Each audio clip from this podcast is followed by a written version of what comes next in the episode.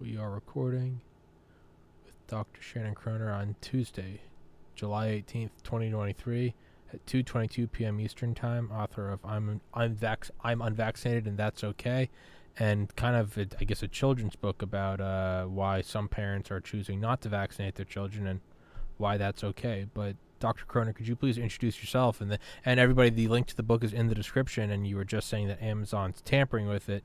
So could you maybe introduce yourself and then we can jump right into that? Okay, thanks so much for having me on. Yes, I'm. Dr. Shannon Kroner, and uh, yeah, so I've written a children's book called "I'm Unvaccinated." That's and that's okay. And um, your uh, listeners can find out more about it on my website, which is drshannonkroner.com, drshannonkroner.com, and um, the book can be purchased on Barnes and Noble um, and also on Amazon.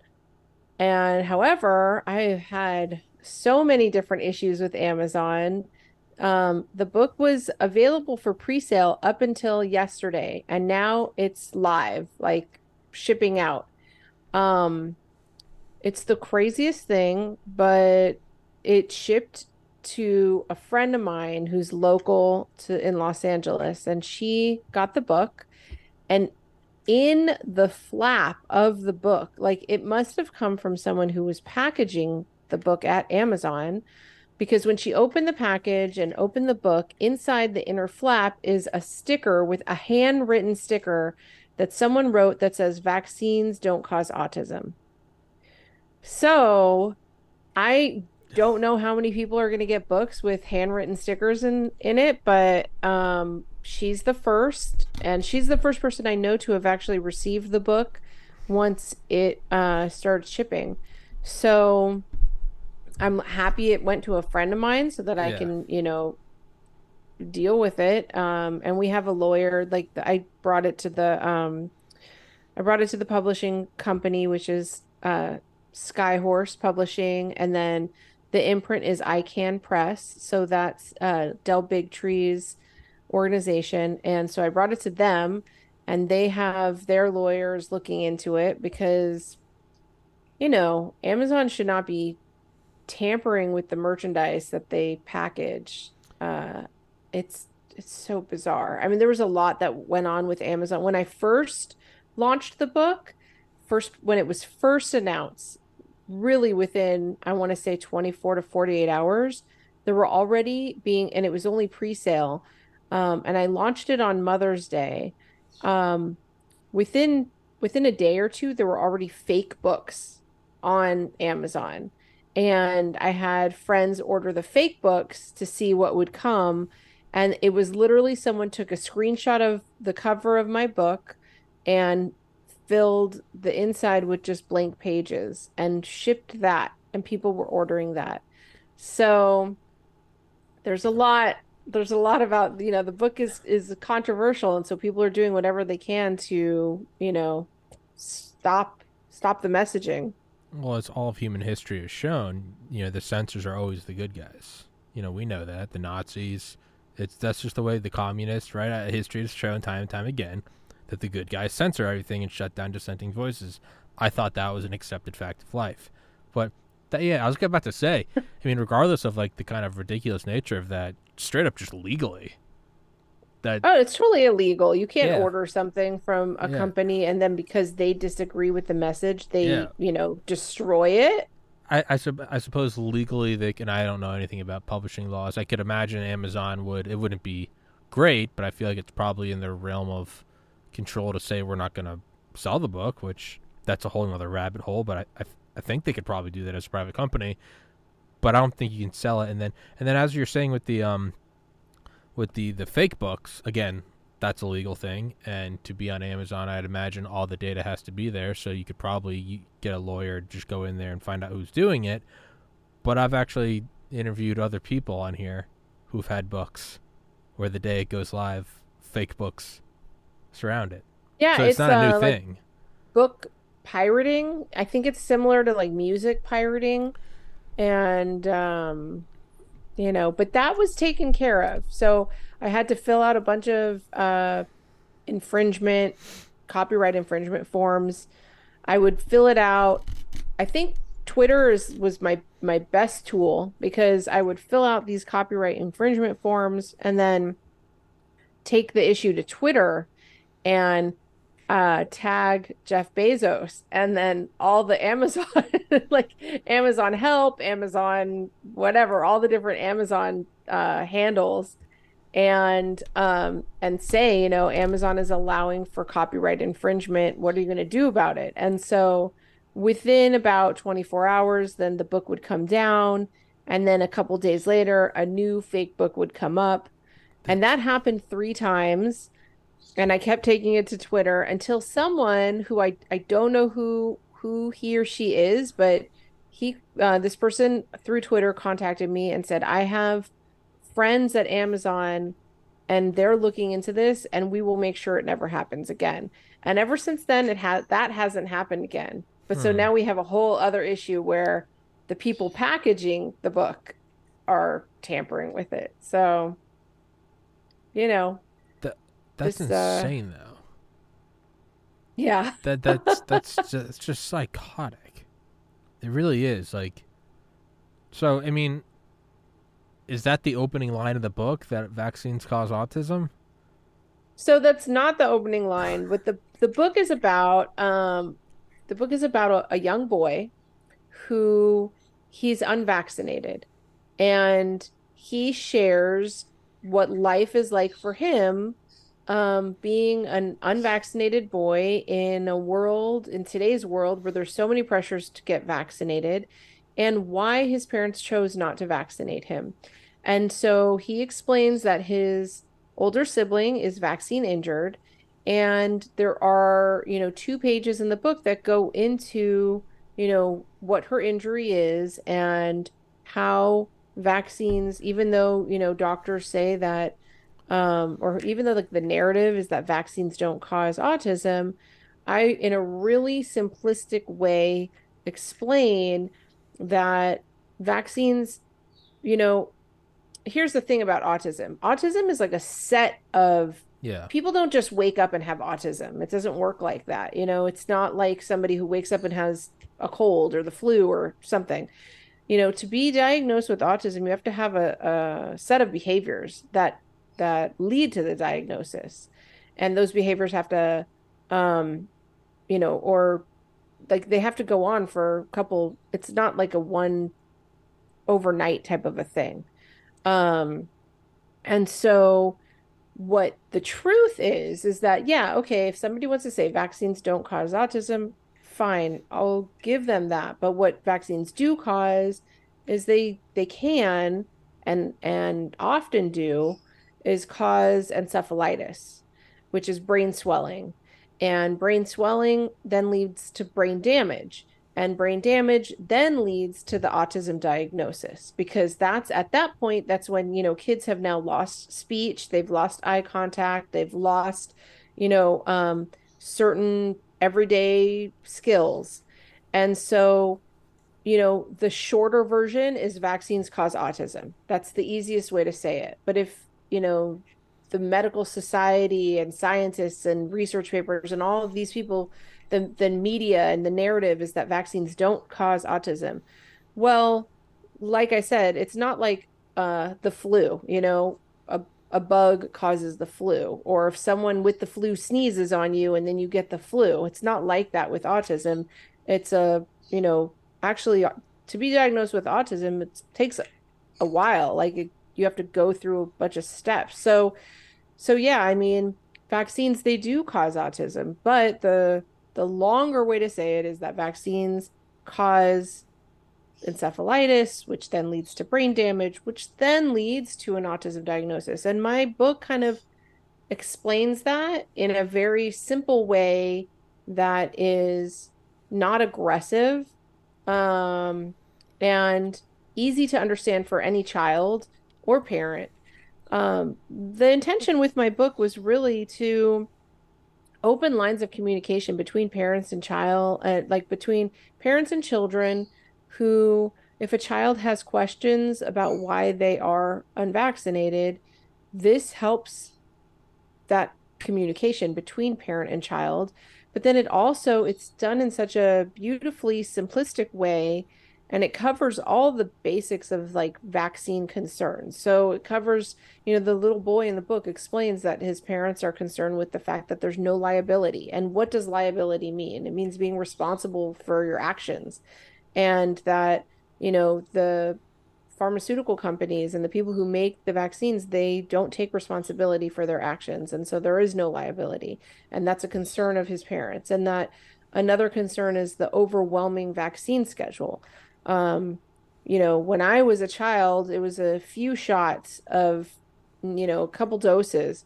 But uh, today when a child is born today by the time they turn 18 it's almost 100 doses of 17 shots. And or we could say 17 vaccines because one of those vaccines is actually not a shot it's a liquid that uh, for the rotavirus. But it's almost 100 doses of 17 vaccines.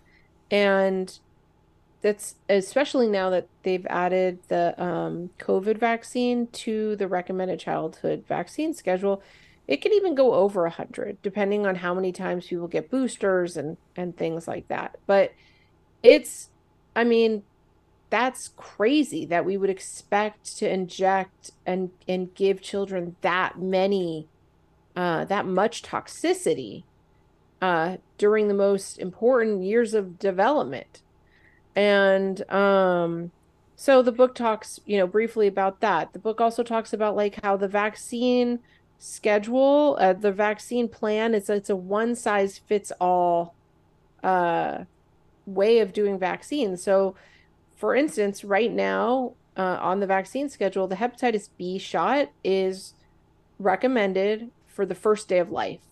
So, baby's born, and then the nurses come and take the baby to go get their hep- first hepatitis B vaccine, which is really crazy because hepatitis B, it's um, usually a sexually transmitted disease or it's um, contracted. It, it's you get it through um, drugs, like sharing needles, you know, and every woman who um, is pregnant is also screened for hepatitis B.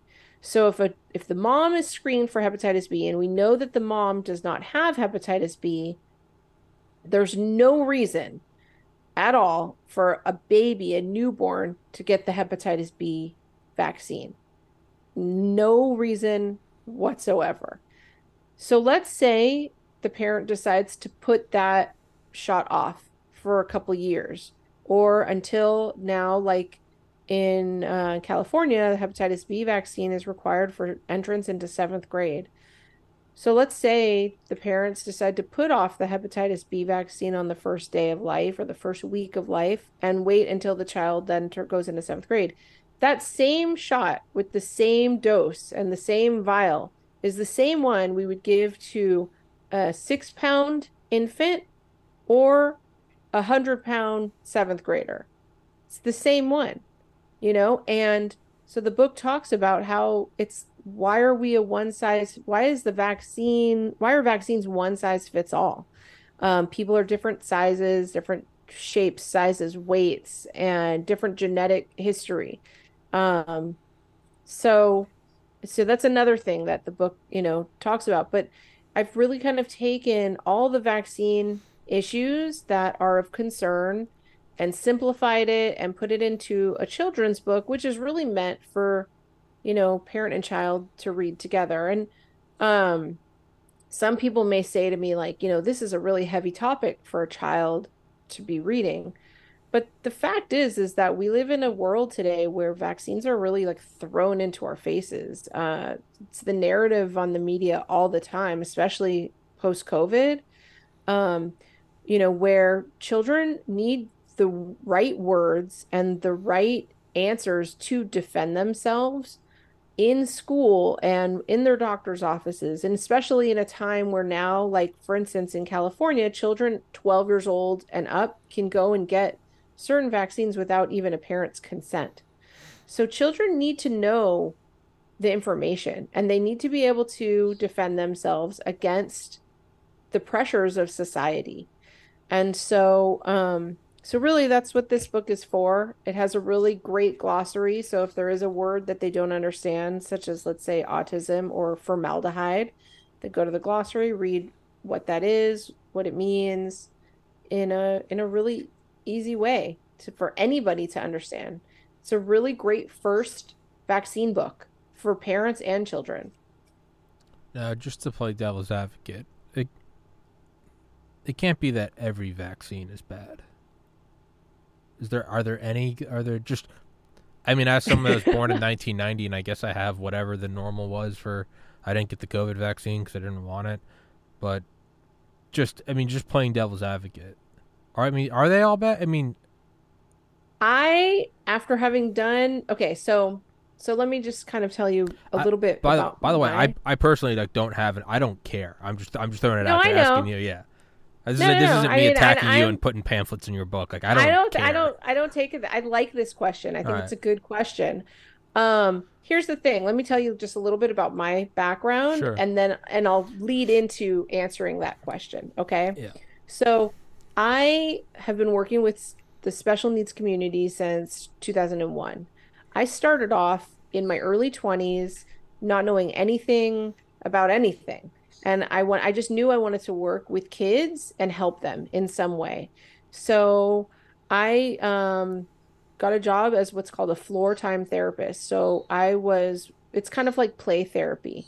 And I was assigned different cases working with kids. Most of the time they had autism and um and I didn't even really know I had to take like a one week long training course of what autism is and what floor time therapy is and behavior therapy and stuff like that.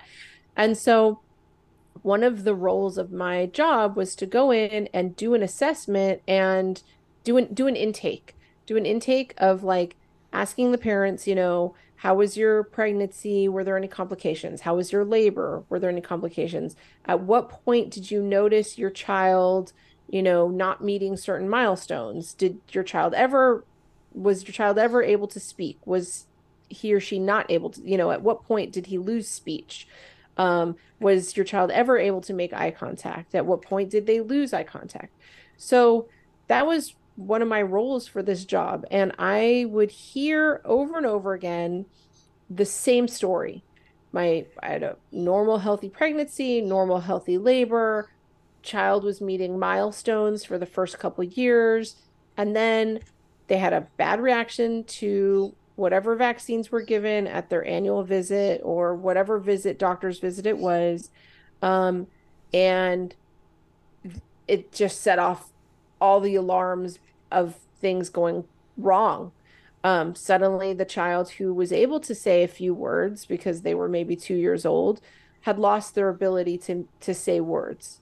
And um, for the child who was able to get really excited when it was their birthday and open presents and understand that a present is something to be opened and there's going to be a toy inside and they get that excited or uh, candles on a birthday cake that they understand that they're supposed to try and blow them out what would happen is that by the third birthday they didn't have that anymore.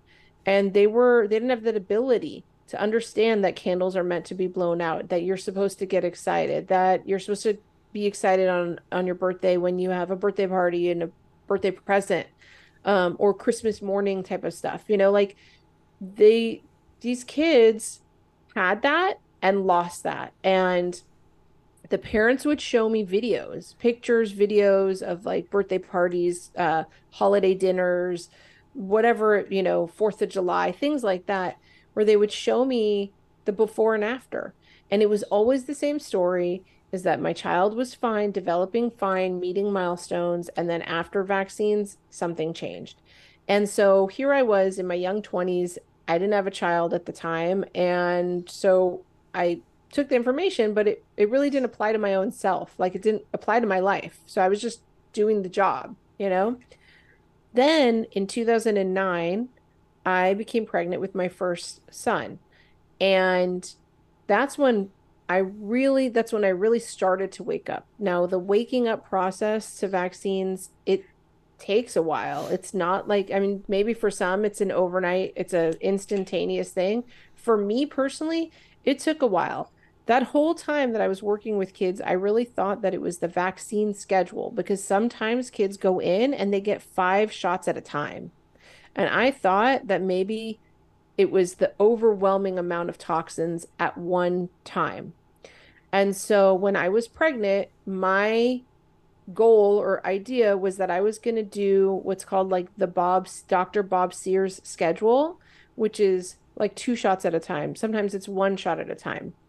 And so that's kind of what I had in mind is that that's what I was going to do for my son.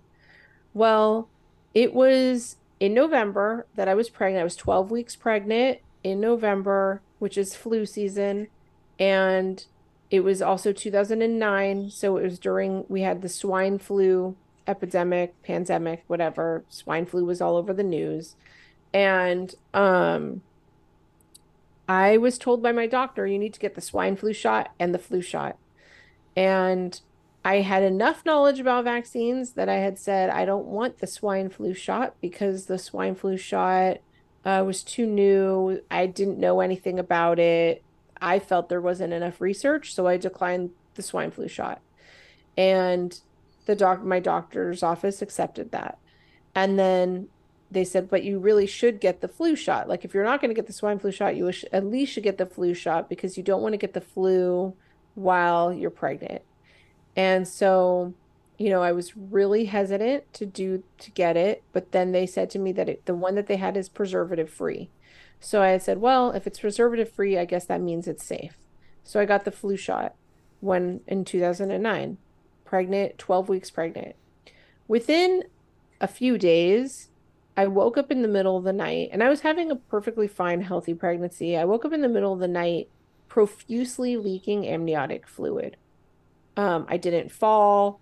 I didn't, there wasn't anything that pushed me or anything like that. I was sleeping. It was like two o'clock in the morning and I woke up leaking amniotic fluid. It was as if my water broke. Hmm. When I say like profusely, it was as if when someone's water breaks. Yeah. And so I went to the ER and that was a horrible experience where they actually told me that I had lost the baby. So I was devastated.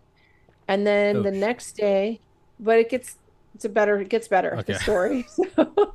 So they were just a horrible doctor, horrible yeah. hospital. So they told me that I lost the baby.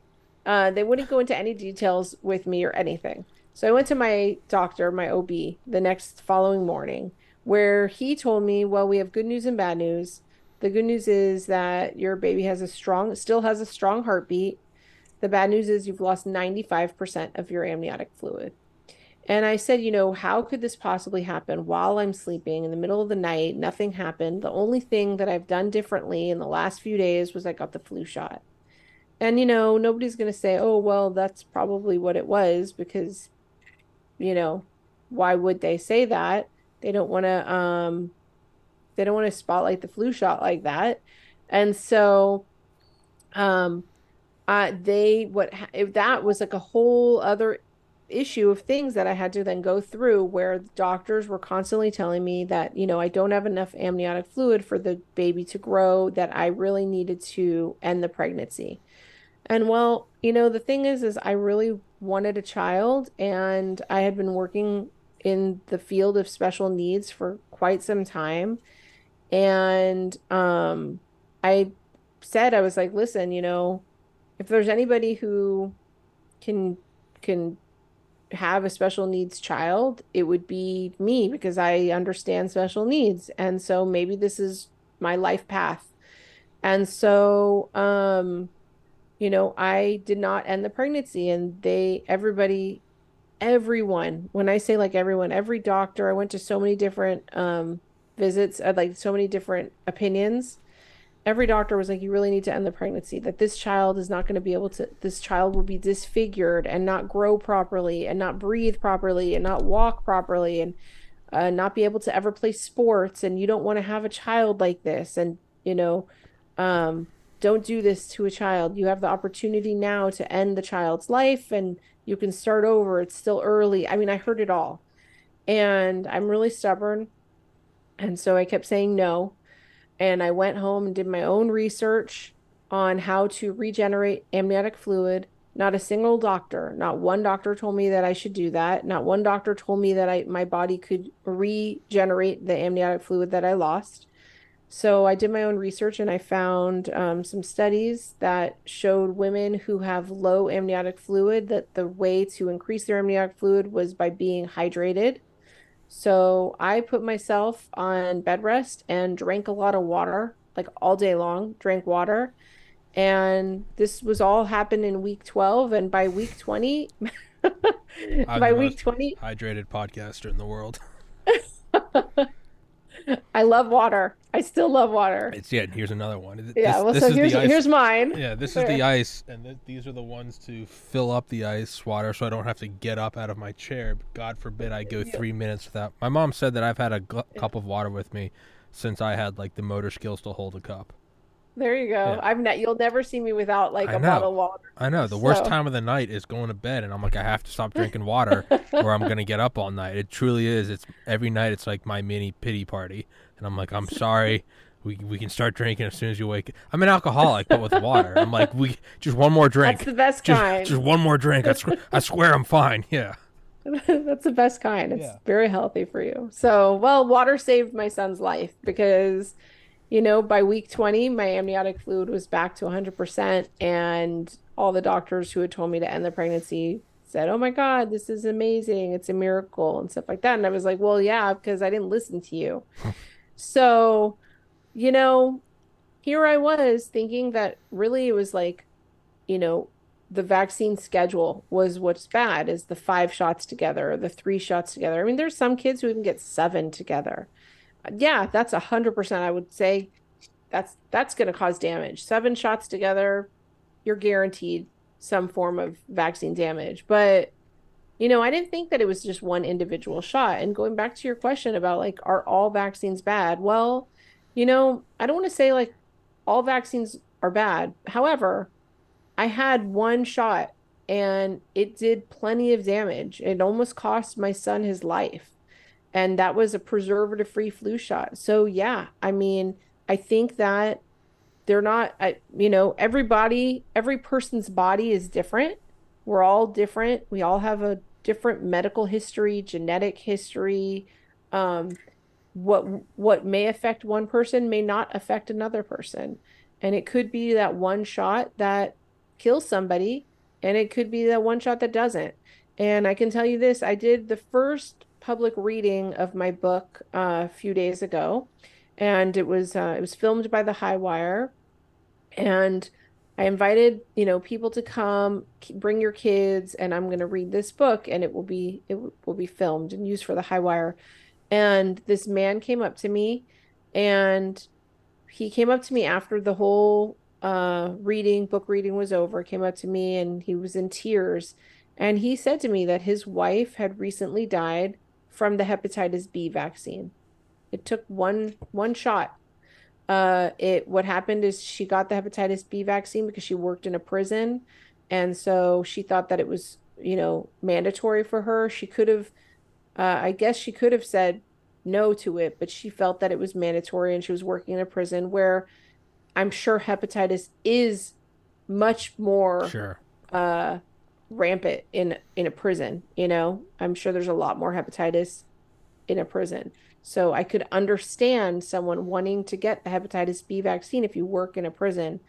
And so she did she got it and it ended up paralyzing her from the neck down.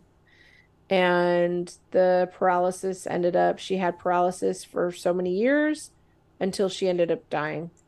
And uh you know that's her story and it took one one shot one vaccine.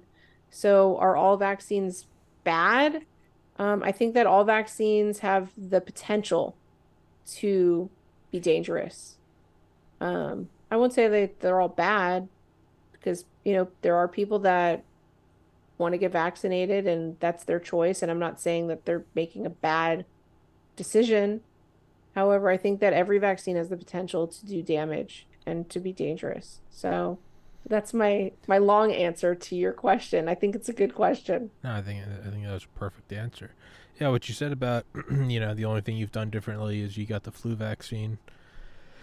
It there it is so odd. There's just this this mental block of no one wants to question it. And I get it. I mean, doesn't make it right, but there is the social stigma of well, we don't want to say it's the vaccine. I'm not an anti It doesn't make it right, but it's you know, as a functioning human on this planet, we've all been subject to peer pressure in middle school, high school, college. Like I get it.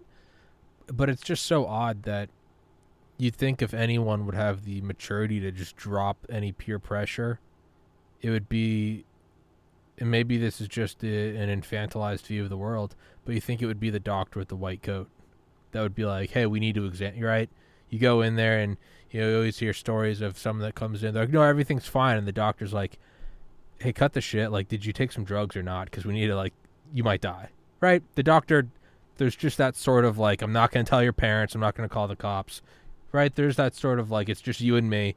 I'm here to help you." Right? They've seen it all. You can't lie to them. Whatever and um but then when it comes to that there's just this the eyes glaze over and you can't and I wouldn't say it's all as sinister as oh they're receiving money from big pharma even though we know that does exist the book Pharma by Gerald Posner shows extensively that well no oftentimes they are directly taking they actually so doctors yeah. get an incentive yeah um yes. to push vaccines because of from the pharmacy from the um, insurance companies yeah Oh yeah, so, no. So that does exist. It's also it's also not all you know rainbows and butterflies. Like that also does exist, but I'm saying that that's not every single doctor everywhere.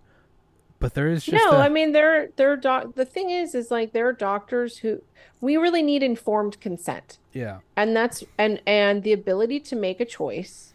And they can't just be drug pushers. They can't just be vaccine pushers. You know. Um, I here I'll tell you I have a really good friend who ended up becoming like addicted to painkillers at a very young age because she was having, you know, certain she was oh, she was having like um abdominal pain and the doctors just kept giving her higher doses of like first it was like Vicodin, then it was Percocet, then it, and she was only like I don't know, 14 years old when this Jeez. was going on or something.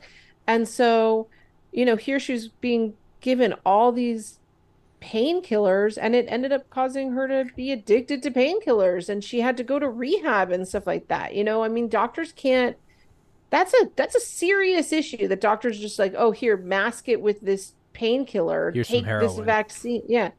Oh, exactly. Well, that's, you know, we're having a huge crisis right now in America with um what's it called? Heroin, uh, fentanyl. Fentanyl, right. And so, um, but yeah, I mean, it the pharmaceutical industry, they are driven by money. Yeah. Driven by profit, not driven by health, not driven by care. They don't they don't care about, you know, uh the well-being and health of the American people. They care about how much money is in their pockets, how much profit that they're making, uh, you know, I, I don't remember which pharmaceutical company it was. I want to say I think it's Pfizer, but here Pfizer was pushing their vaccine, and then with a year later they have like a heart heart problem medicine. You know? Yeah, no, they they, they Pfizer and I think Moderna were both talking about, you know, on they're they're going take the vaccine. There are no adverse side effects. Completely unrelated, we're also developing an mRNA vaccine to deal with myocarditis. Like no, I mean, but and they had their they also came out with some kind of like a pill or something to deal with uh, heart problems, something yeah. like that. And I'm just like, yeah, create the problem and then create the cure, which then creates another problem and then another problem, and then like the, it's just this vicious cycle that keeps on going, where it's keep put keep putting money in their pockets, and that's really what it's about. And you know, um, when I think about the vaccine industry, it's really, I've actually been to the different, um, they're called ACIP meetings where they vote on how many vaccines to add to a schedule, if they want to put a new vaccine on the schedule. It takes place at the CDC. It used to, before the pandemic, used to go and be in person. And now they just do it online and it's not open to the community and stuff like that. But I remember sitting there and like they would do this whole where like people could come up and voice their opinions. They had like 30 seconds to say what whatever it is that they wanted to say. The people who voted on whether to add a certain vaccine to the schedule or how many doses somebody would need it or whatever were not listening to the people that were at the microphone. They're each person's 30 seconds. They didn't care about that. They, it wasn't going to change their minds and when they would vote they would it was like the science wasn't even there. They, it was, I remember being there listening to them talk about it was like Japanese encephalitis that they were adding for travel, that vaccine for travel. And it was like the percentage of people who got like Japanese encephalitis, it was like there was more of a chance to get struck by lightning than to actually and like get they're like yep we're going to add another one to the schedule and going to make it you know important for people to travel and whatever. And it's just like and you know i don't know. I just the whole vaccine industry is so corrupt. Yeah and it's i think what we're we're both kind of on the same page as is like if you want to get a vac go for it. Like i'll never be someone to say like no you can't the whole argument well, is is just informed consent and let me decide. Yeah, and actually that's the overall message of my book. It literally, I can tell you, like I have the book right right here. Um the first page starts off by saying it says to the vaccinated, partially vaccinated, and unvaccinated, the choice should always remain your own. I'm telling you, it's like it's about choice. And then the very last page, I kind of sum it all up again and say, um, the decision to vaccinate should always be a personal choice. Medical professionals, schools, and people in positions of power should never pressure anyone to vaccinate against their will. And the little boy he talks about like some of my friends are vaccinated, some of my friends are not, and they all love me the same, yeah. you know? And so that's really the over the overall message of the book is that it's about vaccine choice. And you know what being from California I've lived my whole life in California we have no choice here. Children have no choice here. Um, they cannot go to school if they're missing one vaccine that's required. One even one one dose. If they're missing a dose they cannot go to school uh, private school public school religious school they cannot go and that started back in 2015 with SB 277 when our religious exemptions were moved. And then in 2019, uh, the medical exemptions were actually removed. So if, let's say, for instance, let's say, for instance, um, there's two siblings, right? And the first sibling was vaccine injured and and the doctors know and the parents know and everybody knows that this child was perfectly fine and then ended up getting a vaccine and then now suffers from seizures right? A lot of those people who experienced a vaccine injury with their first child will not vaccinate the second child because of fear of everything that they went through with the first child. They don't want to damage and hurt and injure the second child. And so a lot of second children who are siblings to vaccine injured children remain unvaccinated. And if a parent wanted to get a medical exemption for that second child so that they can go to school, it is not allowed. It is not allowed in California. Whereas in some other states, it, that would be allowed. But in California, we do not have medical exemptions anymore. The only time somebody can get a me- medical exemption is if they're like literally like on taking chemo and they want to um, maybe hold off on a vaccine for a few months or a year or whatever then that child may be may be given a medical exemption. But it's like there's no other way to get a medical exemption in California for children in order for them to go to school. So the only choice that a child has in California for education is homeschool. That's it. Or move. And I'll tell you my kids all of their friends have left California.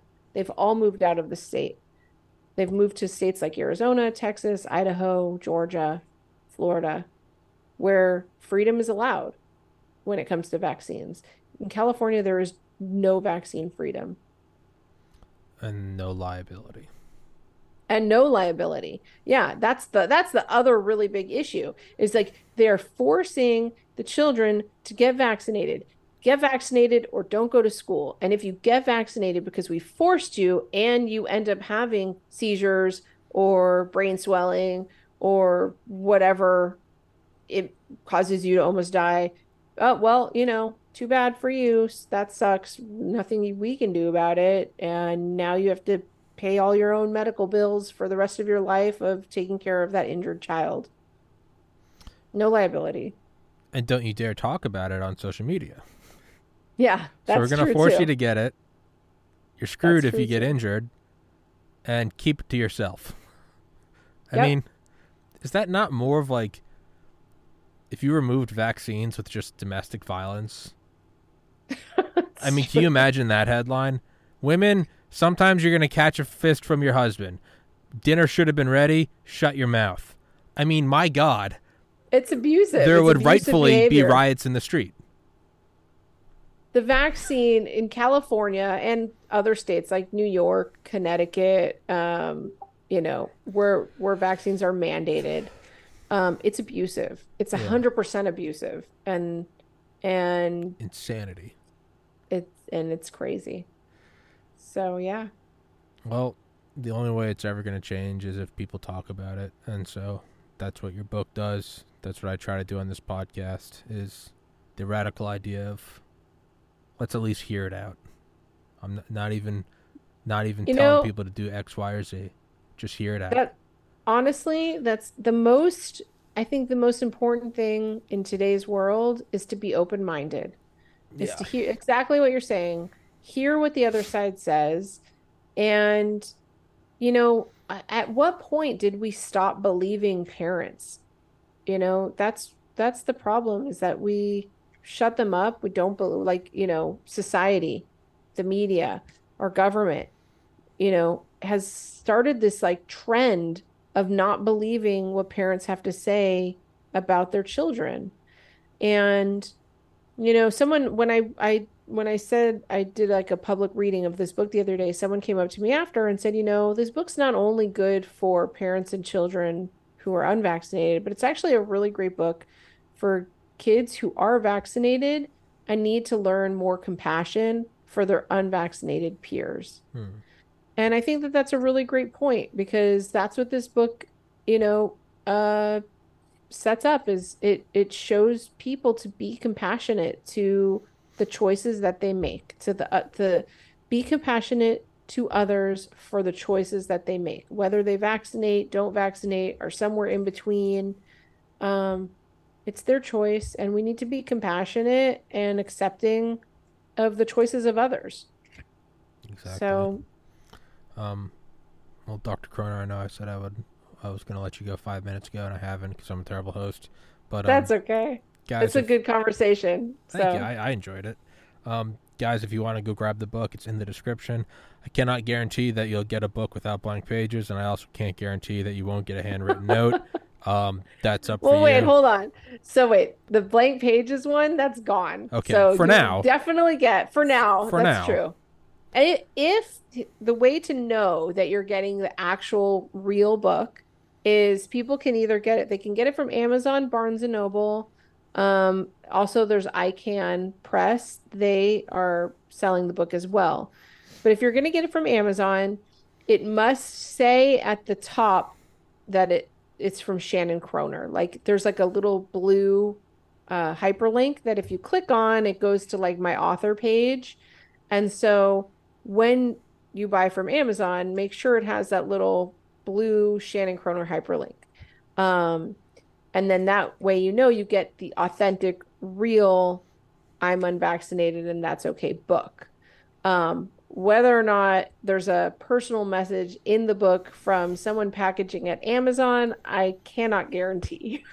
It's just So- consider it a consider it a fun treat. I don't know. a bonus. it's a happy meal toy for an adult. Just go. take it as a trophy. I don't know.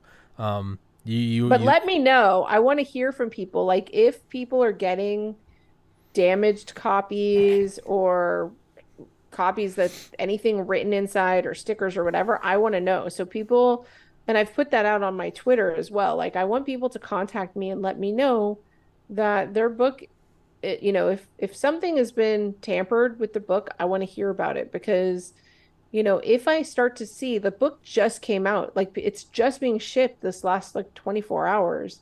So if there are more books with these like handwritten stickers or anything else in it, um, I'm building a case because Yeah. I, you know, there's already a lawyer who's looking into what what he can do. So Absolutely. Yeah. So guys, please comment on this video if you end up getting a a botched version with a handwritten note from some psychopath who feels the need to defile a children's book. That's that's a healthy individual. That's that's a person who's doing well.